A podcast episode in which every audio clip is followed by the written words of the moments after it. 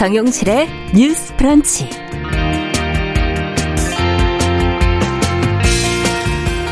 안녕하십니까. 정용실입니다.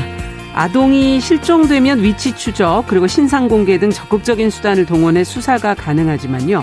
성인은 그렇지 않다고 하죠. 실종돼도 가출린으로 분류가 돼서 경찰의 즉각적인 대응을 하기는 어렵다고 합니다. 아, 최근에 완도 또 가양역 등에서 일어난 실종 사건 등을 계기로 해서 이를 개선해야 한다는 지금 목소리가 나오고 있는데요. 자, 어떤 논의가 필요할지 또 무엇을 고려해야 할지 같이 한번 생각해 보겠습니다. 네, 코로나19가 다시 확산이 되면서 정부가 백신 4차 접종 대상자를 확대를 했습니다.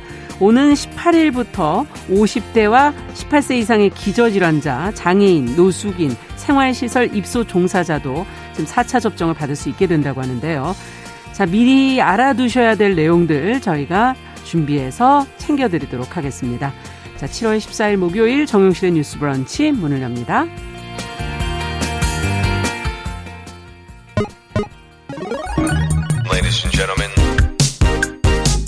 새로운 시각으로 세상을 봅니다. 정용실의 뉴스 브런치 뉴스픽. 네, 정용실의 뉴스 브런치 항상 청취자 여러분들과 함께하고 있습니다. 오늘도 유튜브, 콩앱 그리고 어, 라디오로 들으시면서 의견 보내 주시기 바랍니다. 자, 오늘도 뉴스픽으로 문을 열어보죠. 두 분 자리해 주셨습니다. 조성실 정찬호 엄마들 전 대표 안녕하십니까? 네, 반갑습니다. 자, 오늘은 신보라 의원께서 자리를 비우셔서 하루 더 나오셨어요. 조으론 변호사님 안녕하세요. 네, 안녕하세요. 조으론입니다. 네. 자, 오늘 첫 번째 뉴스는 탈북 어민 북송 사건 관련 사진이 이제 그저께 이제 공개가 돼서요. 이 정부 여당이 이 사건의 진상을 규명하겠다는 그 강한 의지를 지금 보이고 있는 상황이고 이에 대해서 또 전 정권에 대한 사정 의도가 있는 것 아니냐 하는 이야기들도 나오고 있어서 최근의 상황을 좀 정리하고 이 내용을 좀 들여다보죠. 조 대표님께서 좀 정리해 주시겠어요? 네, 12 지난 12일이죠. 국회에서 국회 요청에 의해 통일부가 2019년도 당시에 이제 북송사 북송 사건 사진을 공개하면서 네. 그 여파가 지금 계속되고 있습니다. 어제 이제 정부의 어, 대통령실의 대변인실에서 이 사건 관련된 좀 공식적인 언급을 하고 또 이어서 지금 여당에서는 탈북어민 강제 북송 사건을 국정조사나 특검까지 추진하겠다라고 음. 좀 몰아세우고 있는 상황인데요. 여기에서의 쟁점은 지금 이 당시에 있었던 통일부의 대처라든지 이런 것들이 적정했느냐 라는 그렇죠. 부분과 또 현재 이것이 단순히 어떤 두 명의 탈북 의사를 가진 사람이 음. 이제 국경선을 넘어와서 우리에게 귀순 의사를 밝혔던 사건으로 음. 이렇게 바로 바뀔 수는 없고 이 여러 가지 내막들이 있습니다. 많은 네. 청취자분들께서 여러 언론을 통해서 좀 접하셨듯이 네. 이제 관련해서 이제 탈북했던 배 현장이라든지 아니면 당시에 뭐 진술 그리고 여러 가지 음. 종합적인 상황들을 고려했을 때이 네. 탈북 어민이 16명의 사람을 좀 살인한 이력이 있는 것으로 추정되면서 예. 이 사건 사건에 대해서 그렇다면 과연 이 당시에 정부가 했던 대처가 옳았느냐 음. 아니면은 우리의 국민으로 음. 이제 이거에 대해서 생각을 하고 최종적으로 우리 법정에 세워서 음. 법적 판결을 받게 하도록 해야 했느냐라는 음. 것이 좀 국민적인 관심사와 쟁점이 되는 것 같습니다. 네. 자, 그렇다면 지금 뭐 대통령실에서는 뭐 전 정부를 겨냥하거나 보복하는 건 아니다라는 입장을 밝혔지만 지금 정부와 여당의 진상규명 관련 움직임에 대해서 또 무리한 것 아니냐 하는 지적도 있고요. 두 분께서는 이번 이 사건을 다루는 방식에 대해서 어떻게 보고 계시는지 의견을 좀 듣고 싶네요. 조 변호사님께 먼저 여쭤보죠. 이게 기본적으로 인권에 대한 문제이기 때문에 네. 이 부분 진상 규명에 관한 움직임에 대해서는 저는 좀 이루어져야 된다라고 음. 보는 것이고 이게 북 작성을 한 결과가 타당했느냐와는 별개로 네. 그러한 결과를 이르기까지 우리가 지켰어야 할 국내법이라든지 음. 국제법상의 뭐 절차적인 위반은 없었는가 그런 음. 것도 한번 생각을 해봐야 될 거라고 생각을 법적으로 합니다. 좀 따져볼 필요도 있네요. 네네. 네. 일단 지금 가장 중요하게 문제가 되고 있는 것이 그 3년 전 통일부 입장은 이제 귀순 의사가 진정하지 않았기 때문에 음. 우리가 그 귀순에 대해서 검토를 하지 않고 북송을 했다라는 입장이고 네. 이번에 나온 통일부 입장 같은 경우에는 귀순 의사가 있었다. 그럼에도 음. 불구하고 음. 무리하게 북송을 했다라는 게 가장 첨예하게 대립을 하고 있는 지점입니다. 네. 그런데 이제 법적으로 원칙적으로는 이제 귀순 의사가 있으면 음. 우리는 이제 최대한 보호를 해야 합니다. 음. 북한 이탈 주민 관 련한 법도 보면 네. 귀순 의사가 있으면 음. 그 의사에 대해서 면밀히 검토를 하고 음. 북한 이탈 주민에 해당을 한다고 하면 여러 가지 지원을 할 수 있도록 되어 있습니다. 네. 물론 지금 민주당 측에서 주장하는 이 사람이 지금 살인이라는 중대한 범죄를 저지른 음. 사람이라면 음. 북한 이탈 주민의 적용을 받지 아니한다. 음. 그렇기 때문에 추방을 한, 해야 했었다라고 네. 주장을 하지만 사실상 법률을 자세히 들여다보면요. 음. 이 사람이 북한 이탈 주민인가 주민이지 않은가와는 무관하게 네. 추방에 대한 부분은 명시되어 있지 않습니다. 그 말은 무엇이냐면 조건이 없다는 건가요? 네, 맞습니다. 그 말은 무엇이냐면 그 법에서는 북한 이탈 주민으로 지정을 하면 네. 여러 가지 뭐 정착금이라든지 음. 생계비라든지 이런 지원에 관한 법률이지 북한 이탈 주민이 뭐 아니라고 판단을 음. 했을 때 이 지원을 안 하는 것과는 별개로 추방에 대한 근거 규정은 없다라는 거죠. 음. 그렇게 본다면 이 추방이라는 것은 행정청의 재량의 문제이고 네. 그러면은 정부나 통일부에 있어서의 네네. 어떤 행정 재량적 판단에 의해서 북송을 어. 했다라는 결과가 됩니다. 네. 그러면 그 북송에 대해서 이 사람이 지금 어떤 살인이라는 중대한 범죄를 저질렀다라고 그렇죠. 지금 주장이 되고 있는데 네. 사실상 헌법이나 아니면 대법원 판례나 이런 것들을 보면은 북한 주민도 지금 우리나라 국민으로 규정을 하고 있습니다. 예. 그러면 일단 우리나라 영 토에 들어왔을 우리의 때. 법치가 미치는 공간에 들어왔을 네. 때는 네. 우리나라 국민에 대해서는 우리 법에 적용을 받아야 되는 거죠. 우리 법정에서 어떤 적법 절차를 거쳐서 음. 이 사람이 음. 실제로 죄를 저질렀는지 그 음. 그 부분에 대한 판단을 하고 그 이후에 뭐 북한으로 송환을 할 것인지 음. 아니면 우리나라에서 법을 적용을 해서 뭐 네.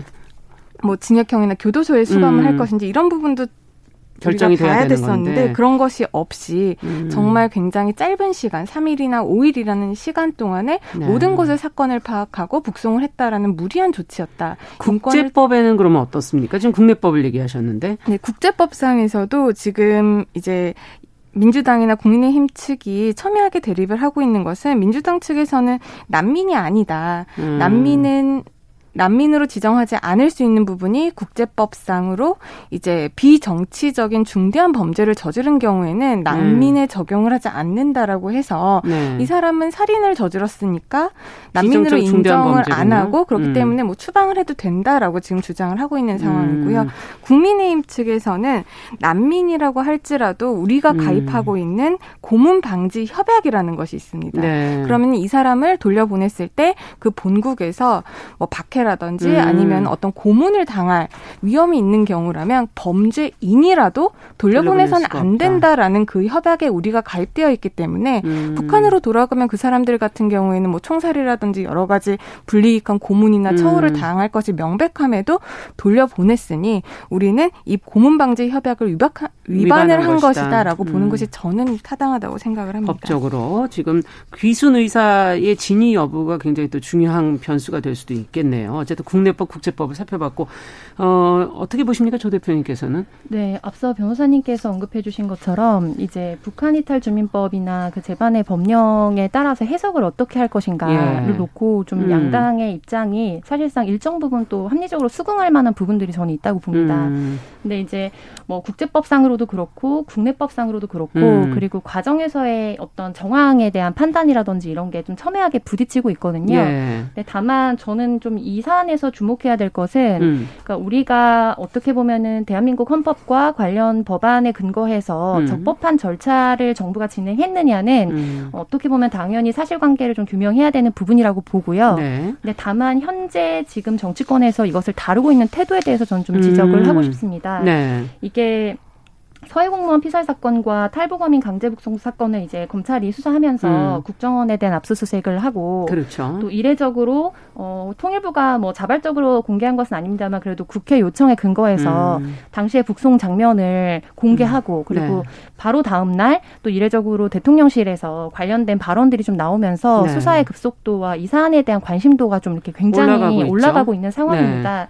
근데 이렇게 여러 가지 정황들을 봤을 때 저는 이 사안 방금 난민법 얘기하셨는데 만약에 이 사안이 양당이 좀 입장이 다르다면 혹은 음. 난민이었다면 여기에 대해서 우리가 지금 바라보고 있는 그 태도와 굉장히 좀 상반되게 당을 바꿔서 봐야 되는 또 상황이 될 수도 있는 음. 거거든요. 그렇죠. 예를 들면 난민법을 봤을 때에는 어, 그 사람이 실질적으로 비인도적인 범죄를 저질렀느냐의 여부와 상관없이 음. 그럴 수 있는 가능성 때문에 국민의 치안이나 이런 부분들에 대한 위험을 우리가 부담하지 해서는 안 된다. 된다. 그래서 음. 우선순위는 예를 들면 우리 국민의 치안에 있다. 음. 현재 여기에 거주하고 있는 그런 어떤 우선순위에서 국민의힘 같은 경우에는 굉장히 철학적으로 이제 저 여기 우리 국내에 거주하고 있는 자국민의 안전을 좀 우선적으로 그렇죠. 다뤄왔거든요. 네.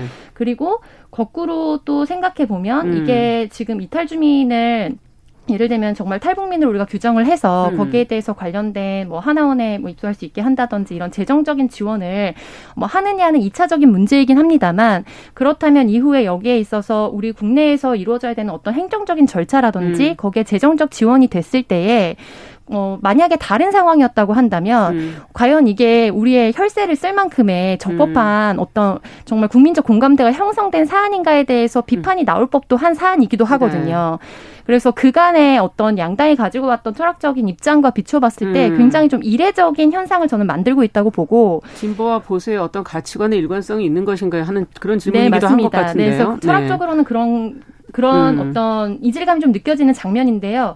왜 그런 상황이 발생될 수밖에 없느냐 하면은 결과적으로 지금 이 수사가 진행되고 있는 여러 방향이라든지 음. 시점 이런 것들이 굉장히 공교롭게 이제 지난 정권을 좀 겨냥하는 모양새가 음. 이제 들고 있기 때문이라고 저는 봅니다. 그래서 네. 사실상 일정 부분 민주당의 어떤 지난 정권에서의 대처라는 음. 게 저는 좀 며칠 더 머물면서 조사를 했더라면 좋았을 거라고 개인적으로 판단은 합니다만 네. 일정 부분 뭐 뭐전 정권에서도 혹은 전 정권에 소속되어 있는 정당의 관계자들도 일정 부분 만약에 아쉬움이 있었던 부분에 대해서는 국민들의 눈높이에 맞게 이런 부분이 좀 미흡한 점이 있었다는 점을 인정 인정하고 그렇죠. 그렇지 않고 반대 진영에서는 사실 이게 음. 지금 이렇게 국민적으로 여러 정세가 어려운 상황에 어, 이 사안이 뭐 우선순위에서 완전 의미가 없다고는 할 수는 음. 없습니다만 이게 특검까지 가고 국정조사를 음. 해야 될 정도의 사안인가에 대해서는 저는 굉장히 네. 동의하지 네. 않거든요. 예. 그래서 이 부분에 있어서 단순히 이게 법적으로 해결될 문제가 아니라 음. 이게 정치적으로 어떤 시그널을 주고 있고 어떤 파장을 만들고자 하는가에 대해서 좀 국민들이 음. 평가를 해야 하는 사안이라고 봅니다. 그렇죠. 뭐든지 그 에너지와 그 노력을 써야 하는 게 우선순위가 분명히 필요한 것이니까요.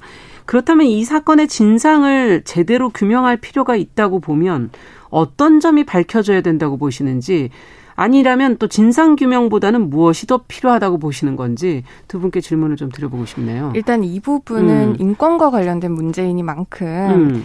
사실관계의 규명이라든지 그 당시에 적법 절차를 지켰는지는 이제 앞으로도 우리가 이와 유사한 사례들이 반복될 가능성이 아예 없는 게 아니잖아요. 네. 그렇기 때문에 이번에 한번 진상 규명을 하고 음. 진상 규명을 해서 관련자들을 처벌을 하고 전 정권에 대한 비판적으로 가는 것보다는 음. 앞으로 우리가 유사한 사건을 맞닥뜨렸을 때 네. 어떻게 대처를 할지, 어떻게 관련 법규들을 해석을 할지 음. 이와 같은 가이드라인을 재구축하는 것으로 가는 것이 가장 바람직하다라고 그러네요. 생각을 합니다. 네. 어떻게 보세요, 조 대표님께서는? 네, 이 사안이 이번에 갑자기 좀 나온 사안은 아니고요. 예. 이제 작년도에도 탈북민을 지원하는 단체라든지 관계 이제 진영 쪽에서는 음. 이 사안에 대해서 계속적으로 좀 문제 제기를 해왔습니다. 음. 그래서 좀 우려했던 부분에서 저는 좀 읽어야 되는 포인트가 있었다고 보는데 음. 그거는 탈북 의사를 가지고 있는 많은 사람들에게 부정적 여파를 미치고 있다는 거죠. 어. 예를 들면 진정한 뭐 지금 진정한 귀순 의사였냐 아니냐가 좀 논란이 되고 있습니다. 있습니다만 그렇죠. 뭐 대세적으로 봤을 때 진정한 귀순 의사를 가지고 음. 탈북을 해서 우리나라로 왔는 대한민국으로 이제 왔는데 위험을 음. 무릅쓰고 그럼에도 불구하고 언제든지 이렇게 다시 북송될 위험이 있다면 음. 이제 우리 헌법상 우리 국민으로 정말 우리가 보고 있는 음. 북한 어 주민들에게 굉장히 어, 나쁜 시그널을 줄 수 있다는 거죠. 네. 저는 이 부분에 있어서는 좀 의미 있게 들어야 할 필요가 있다고 보고요. 음. 다만 이 사안이 뭐 저도 굉장히 좀 대동소이하게 공감하고 있습니다만 정치권으로 누구의 책임이 있느냐 음. 그리고 이것이 누구의 어떤 이중성을 드러내느냐 지금 음. 사실 이런 관계로 지금 계속 잇따를 위험성이 있거든요. 근데 그거는 음. 정말 소모적이라고 보고 음. 좀 미래적 관점에서 그렇다면 우리가 여기에 국민적 공감대를 좀 형성할 필요가 있는 거죠. 음. 예를 들면 헌법이라든지 우리 관련된 법안에서 북한을 국가로 인정하지 않으면서 또 사실상 실질적인 실체로 인정하고 있는 충돌하는 부분들이 있거든요. 네. 대법원 판례라든지 이런 부분에 있어서도 최근에 이제 여러 변화들이 있었고 음. 그런데 지금 이 상황에서 양당의 입장을 모두 다 봤을 때 사실은 음. 어디 하나가 완전히 틀렸다라고 말할 수 없는 거라는 거는 네. 결국에 그렇다면 우리가 유사한 상황이 발생됐을 때에는 음. 다음 정부가 혹은 현 정부가 어떤 절차를 거쳐야 한다고 보느냐에 대해서 음. 최저선을 마련해야 되는 상황인 그렇죠. 겁니다. 네. 그래서 그 사안에 있어서 뭐 관련된 뭐 부처라든지 관련된 정부 관계자들의 음. 어떤 어, 매뉴얼이나 이런 거는 당연히 필요하게 필요하겠고 그렇죠. 또 현재 지금 우리가 어, 추방에 대한 근거가 지금 입법적으로 공백이라고 말씀하셨는데 네. 그 부분에 있어서 국회 역할이라는 거는 그렇다면은 이게 국제법상 충돌되는 부분들이나 우리가 해석의 여지가 있는 음. 부분을 어떻게 최소화할 것인가에 대해서 입법적인 좀 보완이 필요한 부분이라고 할 수 있겠습니다. 네. 어쨌든 관련된 문제에 대한 해결에 조금 더 두 분은 다 어, 포커스를 두시는 것 같으네요. 어, 네. 저는 해결에 대한 것도 음. 너무 중요하다고 앞서 음. 말씀을 드렸지만 그것보다도 이 부분에 대한 사실 규명은 좀 필요하다라고 보는 음. 게두 가지 관점에서 그렇습니다. 이제 첫 번째는 이제 음. 양측이 대립을 하고 있는 게 이 사람에게 귀순 의사, 이 사람들에게 귀순 의사가 있었느냐 없었느냐, 음. 진정하느냐 진정하지 않았느냐의 문제인데 음. 이건 사실관계의 문제로 볼 수가 있거든요. 어. 그렇기 때문에 이 사실관계는 이번에 밝혀내는 것이 중요하다라고 보고 네. 또 하나의 문제는 사실 지금 이 두 명의 그 네. 탈북 어민들이 그 북한에서 음. 음. 16명을 살해를 하고 음. 남한으로 어, 뭐 왔죠. 납포가 됐다라고 네. 지금 주장을 하고 있는 것인데 네. 저는 법률가의 입장에서 음. 이 사람들이 범죄를 저질렀다라는 명확한 증거가 과연 음. 있느냐 이 음. 사람들을 흉악범이라도 우리가 칭할 수 있느냐는 사실 다른 문제라고 생각을 그 합니다. 그 부분도 증거가 필요하다. 네 그렇기 음. 때문에 이 부분에 대한 사실관계 규명도 좀 음. 필요하다고는 생각을 합니다. 네. 자, 앞으로 어떻게 또 문제가 처리될지 방향을 어떤 식으로 또 정치권이 어, 끌고 가게 될지 또 지켜봐야 되겠습니다. 자, 두 번째 뉴스로 좀 가볼게요. 앞서 말씀드렸던 내용인데, 이제 서울 가양역 부근에서 최근에 20대 여성의 실종 사건, 또 완도에서의 가족 실종 사건, 어, 이런 것들과 관련해서 성인이 실종됐을 때 신상을 공개해서 초기 수사를 가능하게 해야 한다는 지금 주장이 나오고 있어요. 이 내용을 조 변호사님께서 좀 정리해 주시면 한번 들여다보죠. 네. 한 해 경찰에 접수된 성인 실종 신고가 어느 정도나 될까요? 글쎄요. 맞나요? 네. 작년에 기준으로 이제 발, 말씀을 드리면 6만 6,259건입니다. 아, 네. 이 중에서 931명은 아직까지도 찾지 못했다고 합니다. 네. 그러면 이제 같은 해 18세 미만 아동 아동의 경우에는 음. 실종 건수가 성인의 것보다 적습니다. 음. 2만 1,379건인데요. 네. 그중에서 이제 79명은 소재 불명이라고 아직까지. 합니다. 이것을 이제 비교를 해본다면 실종 신고 자체가 음. 이제 성인이 아동보다 한 3배, 정도, 많고요. 네. 미발견 사례는 12배 정도 많습니다. 예. 가양역 20대 여성 실종 사건 음. 최근에 많은 언론 보도를 통해서 아시, 아실 테고 또 완도 가족 그쵸. 실종 사건에서도 보면은 아이의 얼굴은 뭐 언론이라든지 뭐 음. 경찰에서 수배 전단이나 이런 것들로 우리가 알 수 있었지만 음. 그 당시에 부모님의 얼굴이라든지 음. 그리고 그 가양역 20대 여성 같은 경우에는 경찰이 그 사람들의 신분을 확인을 해준 것이 아니라 실종자들의 가족, 실종자들의 지인이 그 음. 그 CCTV라든지 사진들을 제보를 하면서 얼굴이 언론에 알려지게 된 것이거든요. 아, 네. 그렇게 본다면 아동의 경우에는 그렇게 경찰이 아이의 그런 중요하게 생각하죠. 뭐 개별 정보, 개인 정보를 예. 이렇게 내보일 수 있는 방면에 음. 성인인 경우에는 왜 이게 안 될까? 음. 그건 이제 법의 규정이 있습니다. 어떤 규정이 있는 건가요? 실종 아동과 관련된 법에는 아동이 없어져서 실종 신고를 음. 하면 뭐 위치 추적이라든지 음. 휴대폰의 통신 기록이라든지 아. 이런 것들에 대한 강제 수사권을 가지고 즉각 수색에 나설 수 있습니다. 아. 동뿐만 아니라 지 외적, 자폐성, 정신장애인, 치매 환자 그렇죠. 이런 환자들도 모두 포함이 되거든요. 사실 실종이 많이 일어나는 부분이죠. 네. 그렇습니다. 어. 그런데 이제 성인은, 성인은 실종 신고를 하더라도 일반 가출 가출인으로 이제 분류가 됩니다. 음. 그러면 이 가출인에 대해서는 어떤 범죄 혐의가 없다라고 한다면 수사기관이 뭐 위치 추적이라든지 뭐 음. 뭐 카드를 어디서 사용했는지 이런 내용을 전혀 조회를 할 수가 없고요. 제가 실제로 어떤 아. 뭐 부부 사이에서 어떤 배우자가 가출을 해서 아니면은 실종을 해서 갑자기 연락이 안 돼서 네. 이런 경우에 경찰서에 가서 신고를 해보시라라고 하면은 이렇게 가출인으로 분류가 됩니다. 그러면 조사가 안 되겠네요.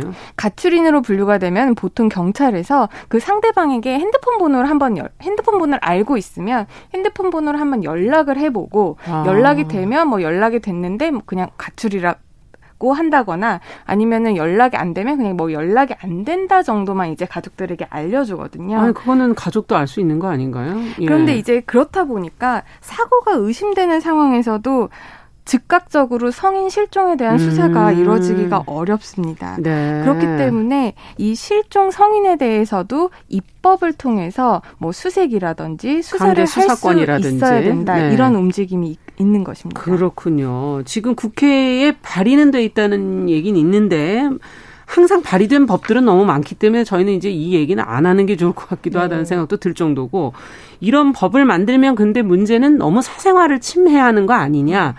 어, 이걸 이용해서 실종이라고 얘기해서 그 사람의 거취를 알아내려는 사람이 또 생길 수 있지 않을까 하는 여러 가지 악용될 소지들에 대해서도 생각을 또 해야 될 것 같거든요. 그렇다면은 어떻게 보십니까? 이, 이, 법이 필요하다고 보시는지 어떤 부분을 세심하게 만들어야 된다고 보시는지요? 네, 지금 실종 아동에 관한 법령과 법령의 사각지대에 있는 게 이제 성인 실종자의 경우인데요. 네.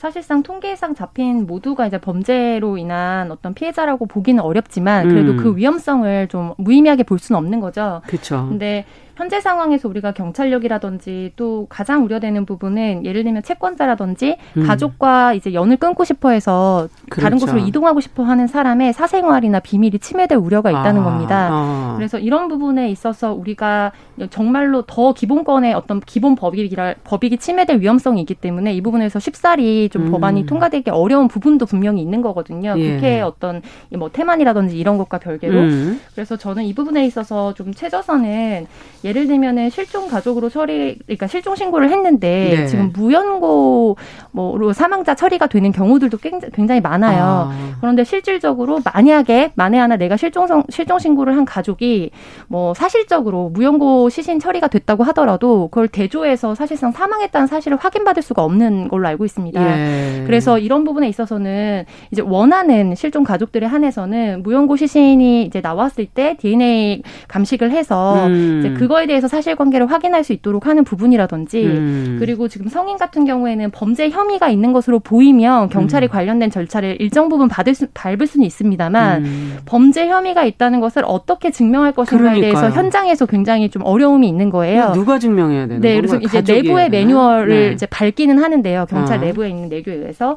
근데 이제 이런 부분에 있어서 조금 더 구체적인 좀 보완이 필요한 것이고 음. 그래서 경찰청에서도 관련된 입법을 좀 의원 발의 형태로 좀 진행 하려고 하고 있고요. 음. 그래서 이 부분에 있어서 예를 들면은 뭐, 어, 이걸 악용하려고 하는 사람이라든지 이런 부분에 있어서 정말 형사적인 처벌이나 이런 부분을 감수하도록 하는 법안을 같이 포함해서 이제 발의를 하려고 하고 있습니다. 네. 그래서 저는 이제 실종자 전문 센터라든지 이제 음. 관련해서 절차적으로 그렇다면 지금 상황은 정말 공백인 거거든요. 음. 가족들이 뭘 해야 될지를 알 수 없는 상태인데 이 부분에 있어서 우선적으로 사실적인 어떤 절차를 밟아야 하는지에 대해서 안내할 수 있는 음. 정부 소속의 어떤 기관이 필요하다. 아. 이런 부분에 좀 근거법이 필요하다고는 봅니다. 네, 어떻게 보십니까? 네, 저도 대표님께서 말씀하신 부분에 음. 상당 부분 공감을 하고요. 음. 지금은 실종 선거에 대해서 아까 제가 말씀드린 것 같이 단순히 가출 신고를 해 음. 가출 신고로 이제 접수가 되어져 버리다 보니까 사실 경찰력 경찰력이 동원될 여지가 거의 음. 제로에 가깝습니다. 아. 까 범죄 혐의 입증 말씀하셨지만 이 입증이라는 것을 예. 가족들이 해야 되는데 그 가족들이 하는 것도 사실상 한계가 있고 그럼요. 가족들이라고 하더라도 개인의 또 사생활이 문제이기 때문에 가족들이 접근할 수 없는 정보들도 있습니다. 네. 그리고 만약에 이게 혐의가 입증이 된다라고 하더라도 과연 경찰이 그 인정해 줄 뭐 것인가? 이 부분을 네. 조사할 수 있는 음. 그런 여력이 되는지 이것도 아. 나중에 뭐 예산 문제라든지 맞아요. 인력 문제랑도 연결이 될 수가 있는데 이 부분이 지금 충분치 음. 않은 상황에선 단순히 입법만 한다고 해결된 문제는 아니라고 생각을 합니다. 그러네요. 네. 보완이 필요할 것 같습니다. 뉴스픽 조론 변호사 조성실 정치하나무대 전 대표 두 분과 함께했습니다. 말씀 잘 들었습니다. 감사합니다. 감사합니다. 네, 정영실의 뉴스브런치 1부 마치고 잠시 후에 돌아오겠습니다.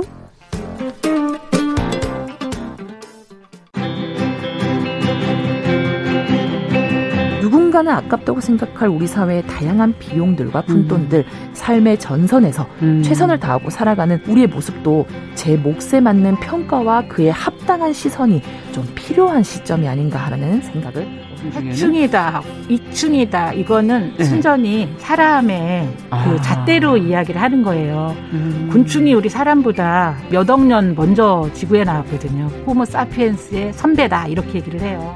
남성의 입장에서 여성의 입장을 이해하는 사람인 거죠. 그래서 사실 이 역지사지의 태도가 한국 사회로 지금 필요한 것이 아닌가 그런 생각이 들고요. 세상을 보는 따뜻한 시선. 정용실의 뉴스 브런치.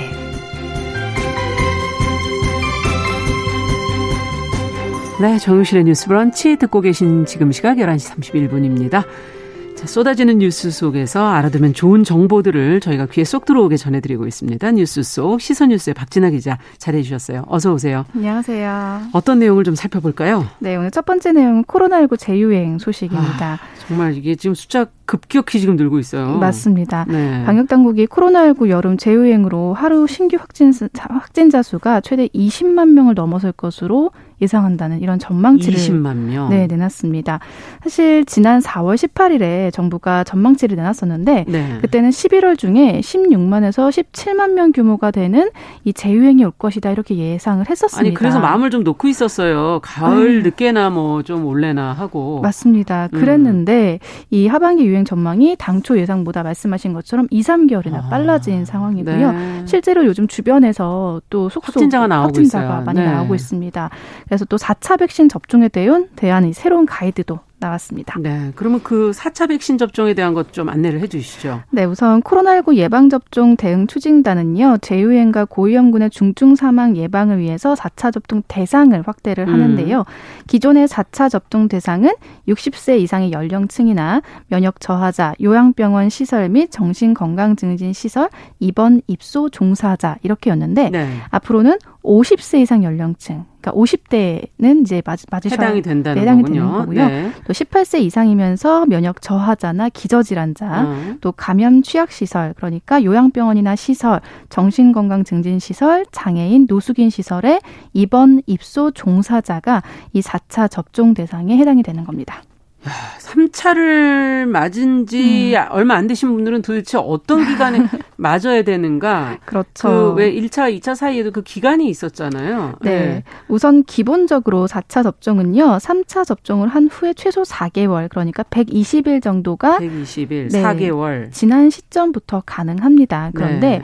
해외에 출국을 하거나 또 입원이나 치료 등으로 개인 사유 때문에 조금 일찍 받아야 하는 분들이 음. 있으세요. 그럴 때는 3차 접종 후 3개월, 그러니까 90일 이후에도 이런 사유가 있을 때는 가능하다고 합니다. 음. 이 새롭게 4차 접종 대상자가 된 사람은요, 자녀 백신 예약이나 의료기관 예비 명단을 통한 당일 접종이 가능하고 이거는 오는 18일부터 오늘이 14일이잖아요. 네, 다음 10, 주부터. 네, 18일부터 접종이 예. 가능합니다. 뭐 이런 상황이 아니고 뭐 사전 예약을 해서 접종을 원하시는 경우에는 28일부터 사전 예약 홈페이지나 또 전화를 통해 예약하시면 되고요. 예. 이때 이 예약하신 분들은 8월 1일부터 접종이 아, 그러니까 시작됩니다. 미리 예약은 18일부터 하지만 네. 접종은 8월 달부터다. 맞습니다. 18일 날 이제 당일 접종을 원하시는 분들도 가능은 하지만 아, 그게 아니라면 8월 1일부터, 1일부터 할수 네. 있다. 맞습니다. 자, 어떤 백신을 맞는 건가요? 이제 저희가 그 전에 1, 2, 3차 맞을 때 보면은 백신을 뭘 맞았느냐 네. 가지고도 논의가 많았잖아요. 맞습니다.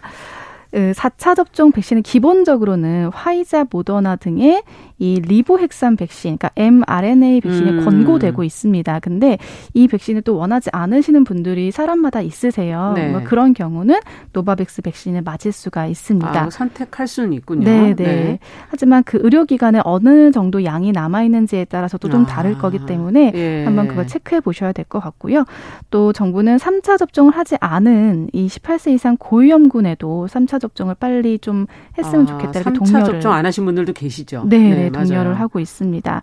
질병청에 따르면 3차 접종을 완료할 경우는 확진이 됐을 때 미접종자에 비해서 중증 진행 위험이 95.4% 감소한다 이렇게 전했습니다. 아.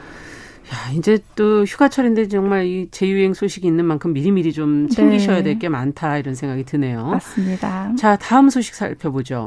네, 다음은 이제 벌써 하반기가 됐습니다. 음, 7월 중순이 됐어요. 그러네요. 네, 하반기에 좀 달라진 제도들도 있고 달라질 제도들도 있는데 음. 그것도 좀 제가 체크해 봤는데요. 지난주에 제가 도로교통법 개정되는 내용 몇 가지 네, 알려드렸어요. 전해주셨어요. 그게 예. 이제 12일부터 시행됐기 때문에 네. 그것도 이제 챙겨 두셔야 되고요.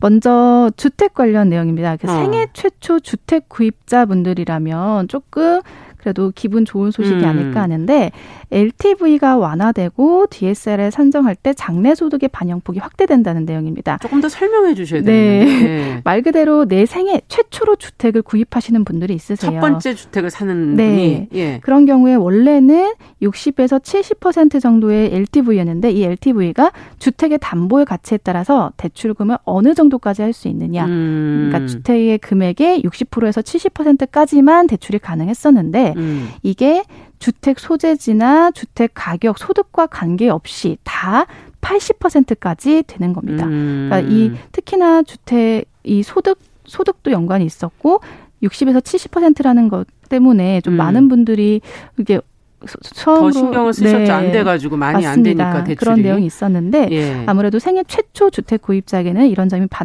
바뀌었기 때문에 음. 올해 좀 살펴보시면 될 것 같고요. 네. 또 현재 소득이 좀 낮은 청년층 같은 경우 있습니다. 음. 그럴 경우는 대출이 될 때 아무래도 현재 소득에 따라서 그게 산정이 되기 때문에 음. 제약이 되는 경우가 다 많았어요. 당연하죠. 네, 그래서 이 DSR을 산정할 때 실질적인 소득 흐름, 그러니까 음. 지금도 중요하지만 앞으로 어떻게 변하겠다라는 이 미래 소득 계산 방식으로 아, 해서 조금 더 많이 해주기 위해서 미래 소득까지를 계산을 하는 거군요. 맞습니다. 그래서 네. 청년층에게 그렇게 좀 더 완화가 된다고 합니다. 네, LTV와 DSR 두 개가 다 맞아야지 이제 대출이 나오는 거기 때문에 네, 네 지금 LTV는 많이 늘려줬지만 DSR을 특히 미래 소득으로 해서 조금 더 늘려줬기 때문에 네. 전보다는 좀 늘어날 것 같네요. 어쨌든 청년층이나 최초로 구입하시는 분들은 정말 신경 써서 들으셔야 될 네, 내용이에요. 네, 맞습니다. 네. 다음으로는 또 학자금 대출 대출 저금리 전환 대출 시행인데요. 네. 2021년 이전에 일반 상환 학자금 대출을 받은 대출자를 대상으로 저금리 전환 대출을 시행하는 겁니다. 어. 네, 이것도 정말 해당되는 분들이라면 잘 많죠. 챙겨. 네. 네.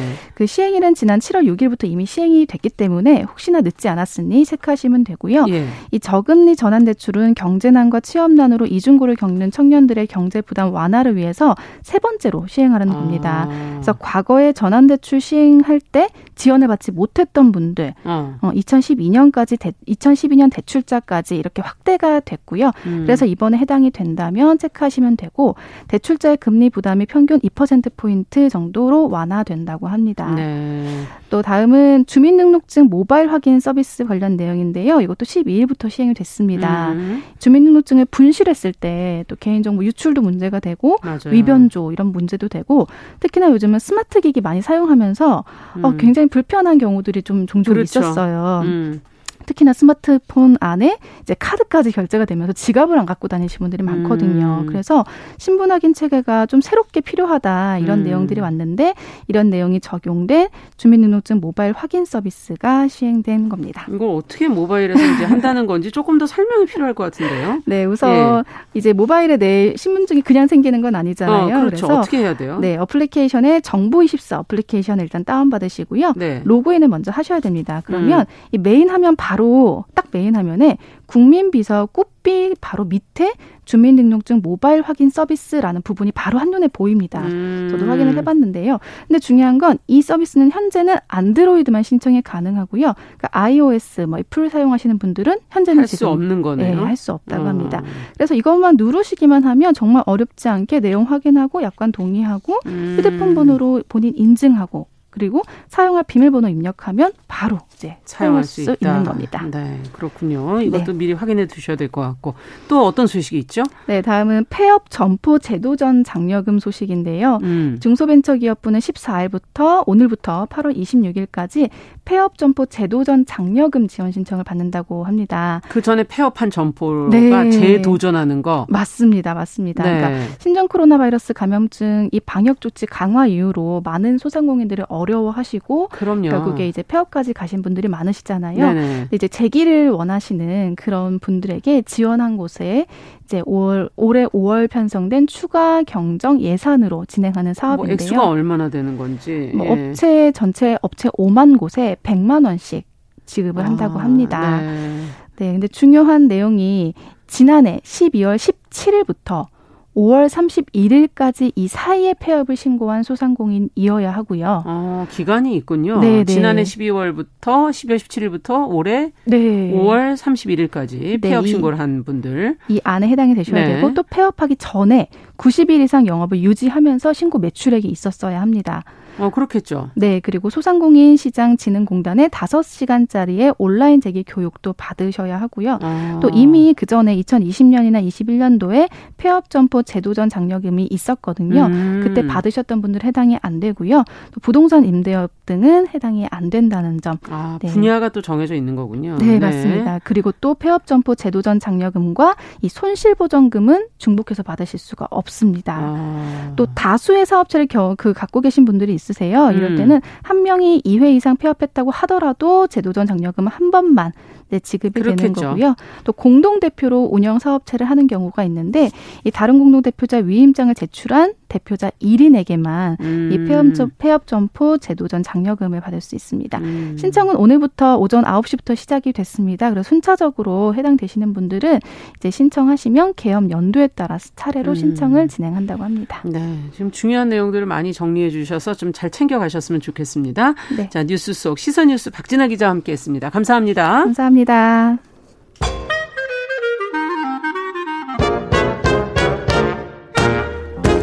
모두가 행복한 미래. 정용실의 뉴스 브런치.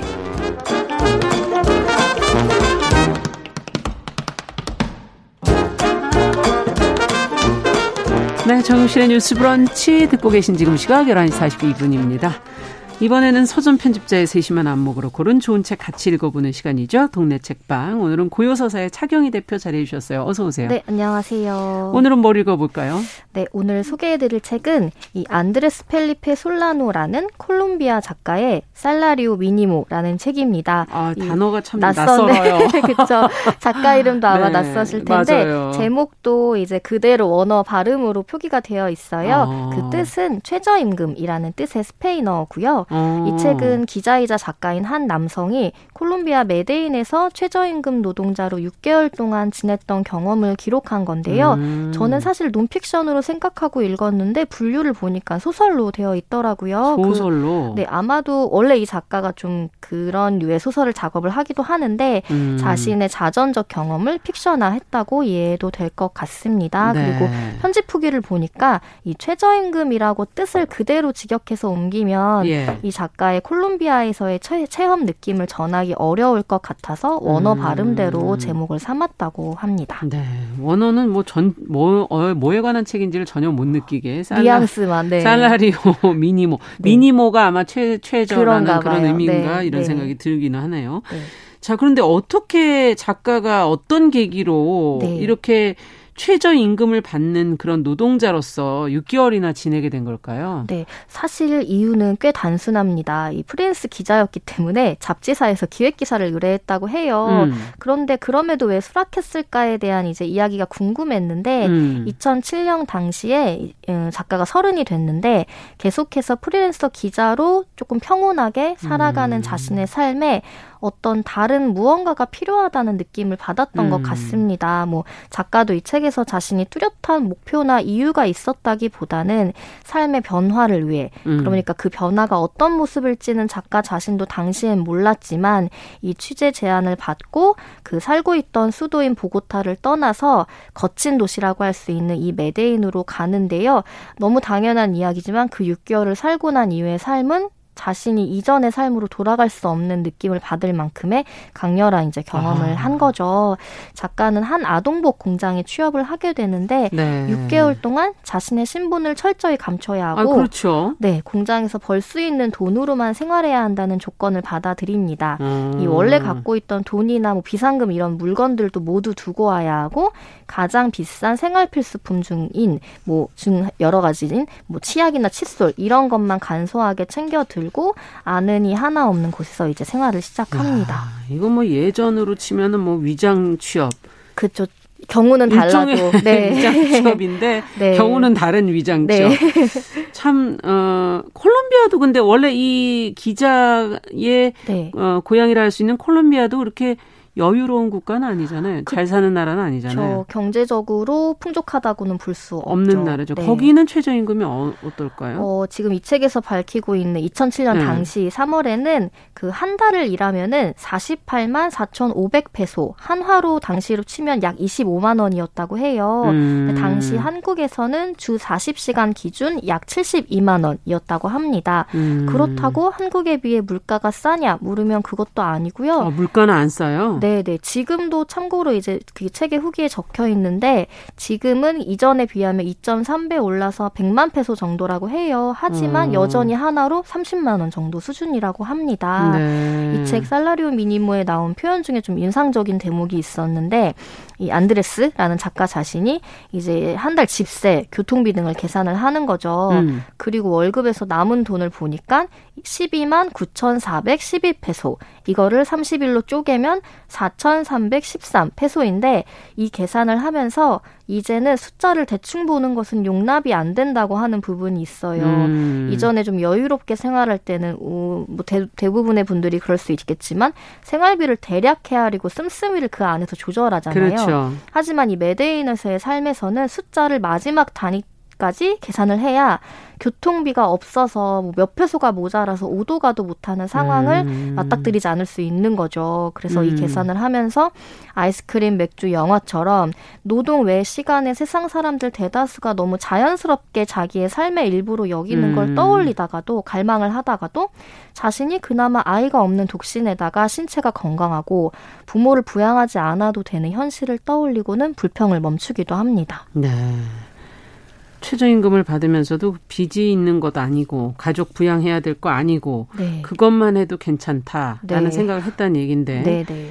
어쨌든 작가는 지금 6개월만 체험을 하는 그쵸. 거니까 예. 그 다른 노동자들의 삶을 옆에서 보면서 네. 속으로는 좀 마음이 불편했을 것 같아요. 네, 사실 이런 시도를 했던 책이라는 거를 알고 이제 이 책을 읽기 시작할 때 좀 걱정이 된 부분도 당연히 음. 있었습니다. 이제 처음에는 단순히 관찰자의 입장에서 다른 사람들의 삶을 좀 들여다보고 그렇죠. 약간 자의적인 판단을 하거나 음. 자신의 입장대로 취하는 내용이면 어떨까 하는 걱정이 있었어요. 뭐 음. 뭐 예를 들어 정치인들이 쪽방촌을 둘러본다거나 뭐 최저임금 기준 생활비로 뭐 며칠 살아보고 그거를 이제 기회사 말을 쓸 때가 예. 있잖아요.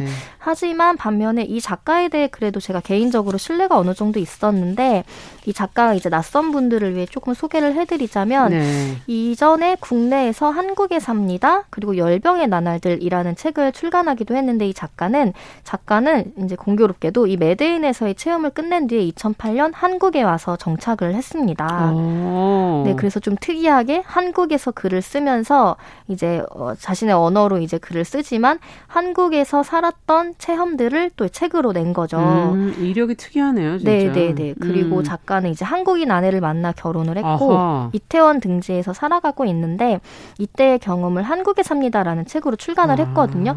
제가 이 책을 좀 굉장히 흥미롭게 읽었었어요. 아. 그러니까 이방인의 시선으로 본 한국 사회 이렇게 요약할 수 있겠지만 그러면 왜 흔히 상상되는 뭐, 뭐 외국인 뭐 김, 에세이 그쵸 김치에 대한 네. 어떤 반응이라던가 뭐 맞아요. 이색적인 장소에 대한 음. 인상 비평이라던가 이런 걸 떠올리잖아요. 그런데 이 작가는 그냥 자기가 살아가는 공간에서 경험한 것들을 음. 있는 그대로 이제 드러내 주는데 뭐 이태원이라는 지역에 대해서 집을 구할 때 있었던 일화를 얘기를 하면서 음. 느낀 점을 말한다거나 왜냐면 이제 오래된 지역이면서 어떤 가난과 뭐 특이한 그렇죠. 사람들이 이제 음. 공용하고 있는 그런 공간이잖아요.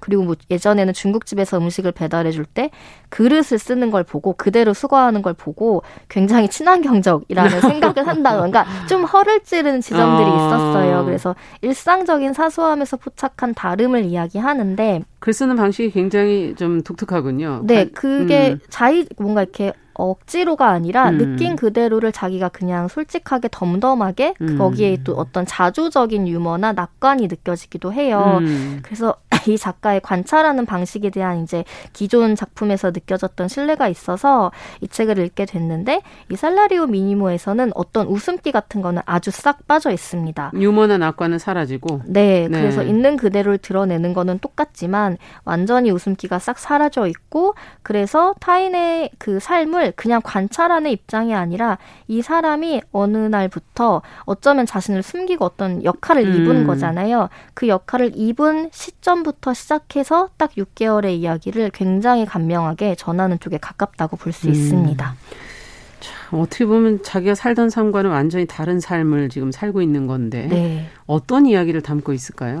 뭐 일상을 먼저 얘기를 하자면은 아침 6시 45분에 출근 카드를 찍어야 하고 음. 한번 지각을 했더니 관리인이 돌아가라고 이제 못 들어간다는 아. 식으로 얘기를 해서 굉장히 자기가 구걸하듯이 제발 들여보내달라고. 왜냐면 음. 하루치의 생활비가 없으면 살 수가 없으니까. 그렇죠. 그리고 출근을 하면은 화장실에서 옷을 갈아입고 바로 일을 시작하는데 아. 하루 10시간 동안 아동복을 세는 일을 하는 거예요. 그래서 어떤 날은 뭐 1,400벌이 넘는 옷을 세서 음. 자기가 그런 숫자를 기록한 적도 있고 이게 끝나면은 상자를 나르고 다시 퇴근 카드를 찍고 집으로 돌아와서 다행히 이제 집에서 식사를 제공해 주는 곳에서 살게 음. 되어서 저녁을 먹고 잠드는 일상인데 다행히 새를 들어 사는 집의 가족이 이 작가를 처음부터 환대를 해줘서 음. 굉장히 끈끈한 사이가 되고 작가도 이들에게만은 자신의 정체를 이제 솔직하게 말하면서 그런 정체성의 혼란 같은 거를 좀 달래는 거죠. 음. 하지만 공장에서는 동료들이 맥주 한 잔을 이따가 하자고 해도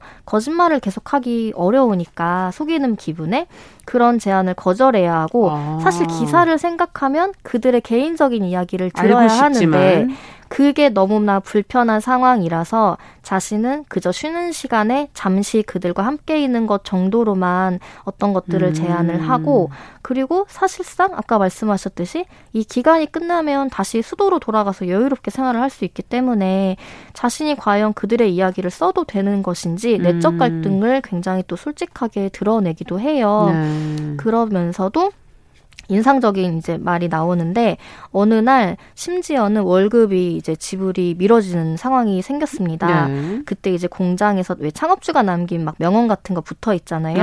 거기에 노동만이 파산에 얽매이지 않는 유일한 자본이다라는 말이 이제 늘상 음. 보던 말인데 그날따라 그게 다르게 다가오는 거죠. 음. 사실 맞는 말로 읽을 수도 있잖아요. 음. 노동하면 파산하지 않을 것이다. 음. 하지만 이 메데인 사람들에게 노동은 내가 열심히 했다고 해서 그 대가가 주어지지 않는 일이라는 상황에 놓이면서 참 모순이네요. 네, 월급을 음. 못 받으면 내일 출근을 못 하는데 교통비가 없으니까 그 한 네, 한 시간 음. 거리를 어떻게 할 수가 없잖아요.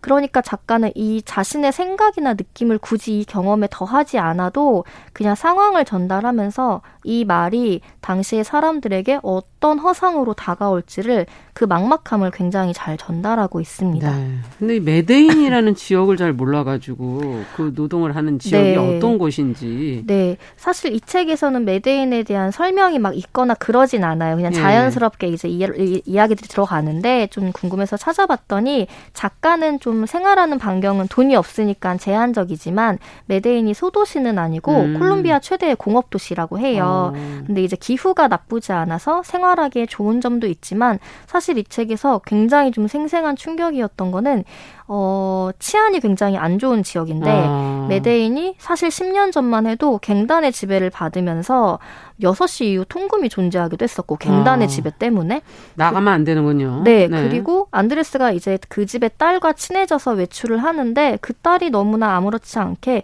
여기선 어떤 총격전이 있었고 여기선 어떤 시신이 발견이 됐고 그런 말을 일상적으로 하는 거죠. 아. 그리고 길에서 이제는 힘을 잃은 어떤 갱의 이제 보스를 만나는 장면도 나오 는데 아. 굉장히 그런 게 가난과 함께 이곳이 얼마나 불안한 지역인지에 대한 음. 게 작가도 정보가 없다가 그거를 마주하는 장면들이 나와요. 그렇군요. 그래서 메데인에서 먹고 사는 법은 두 가지 정도인데 예. 구체적으로 나오진 않지만 형님들의 명령을 수행하면서 여전히 위험천만한 일들을 하거나 뭐 약을 팔거나 그런 예, 거죠. 그런 거죠. 예. 아니면 성실한 최저임금 노동자로 살면서 음. 경제적으로는 불안해도 목숨을 걸 일은 없게끔 삶을 꾸려가는 방식 둘 중 하나만 야. 선택해야 하는 굉장히 좀 힘들고 갑갑한, 빡빡한 삶이네요. 네, 그런 네. 모습으로 비춰지고 있습니다. 네, 최저임금을 택하고 목숨을 유지하는 삶. 어, 저희가 이 시간 동안 다 얘기할 수 있을까 모르겠네요. 네, 네, 맞습니다. 어, 끝으로 좀 정리를 해주신다면요. 네, 이 음. 책의 서문이나 역자후기를 봐도 그렇고 사실 콜롬비아의 이야기지만 우리 사회의 모습과 닮아 있다는 느낌을 음. 지울 수가 없어요. 물가는 올라가고 최저임금은 이를 따라잡지 못하는데 과연 이게 우리의 미래가 아닐까 혹은 현재가 아닐까라는 음. 생각을 하는 거죠. 그리고 우리 주변 당장 나의 이야기는 아니어도 음. 분명히 존재하는 삶에 대해 우리가 모르고 살아도 괜찮은 건지 작가의 눈으로 이제 생각해보는 계기가 되는 책이었습니다. 네, 여러 가지를 생각하게 만드는 책이네요. 살라리오 미니모 네. 최저 임금이라는 제목의 책 안드레스 펠리페 솔라노 작가의 책 같이 읽어봤습니다. 오늘 어. 고요서사 창영희 대표와 함께 동네 책방 어, 말씀 잘 들었습니다. 감사합니다. 감사합니다. 자, 정우실의 뉴스 브런치 목요일 순서도 이제 같이 인사드려야 되겠네요. 어, 저희 Where is the Love 끝곡으로 들어보죠. 블랙 아이드 피스의 노래 들으면서 마무리하겠습니다. 저는 내일 다시 뵙겠습니다. 안녕히 계십시오.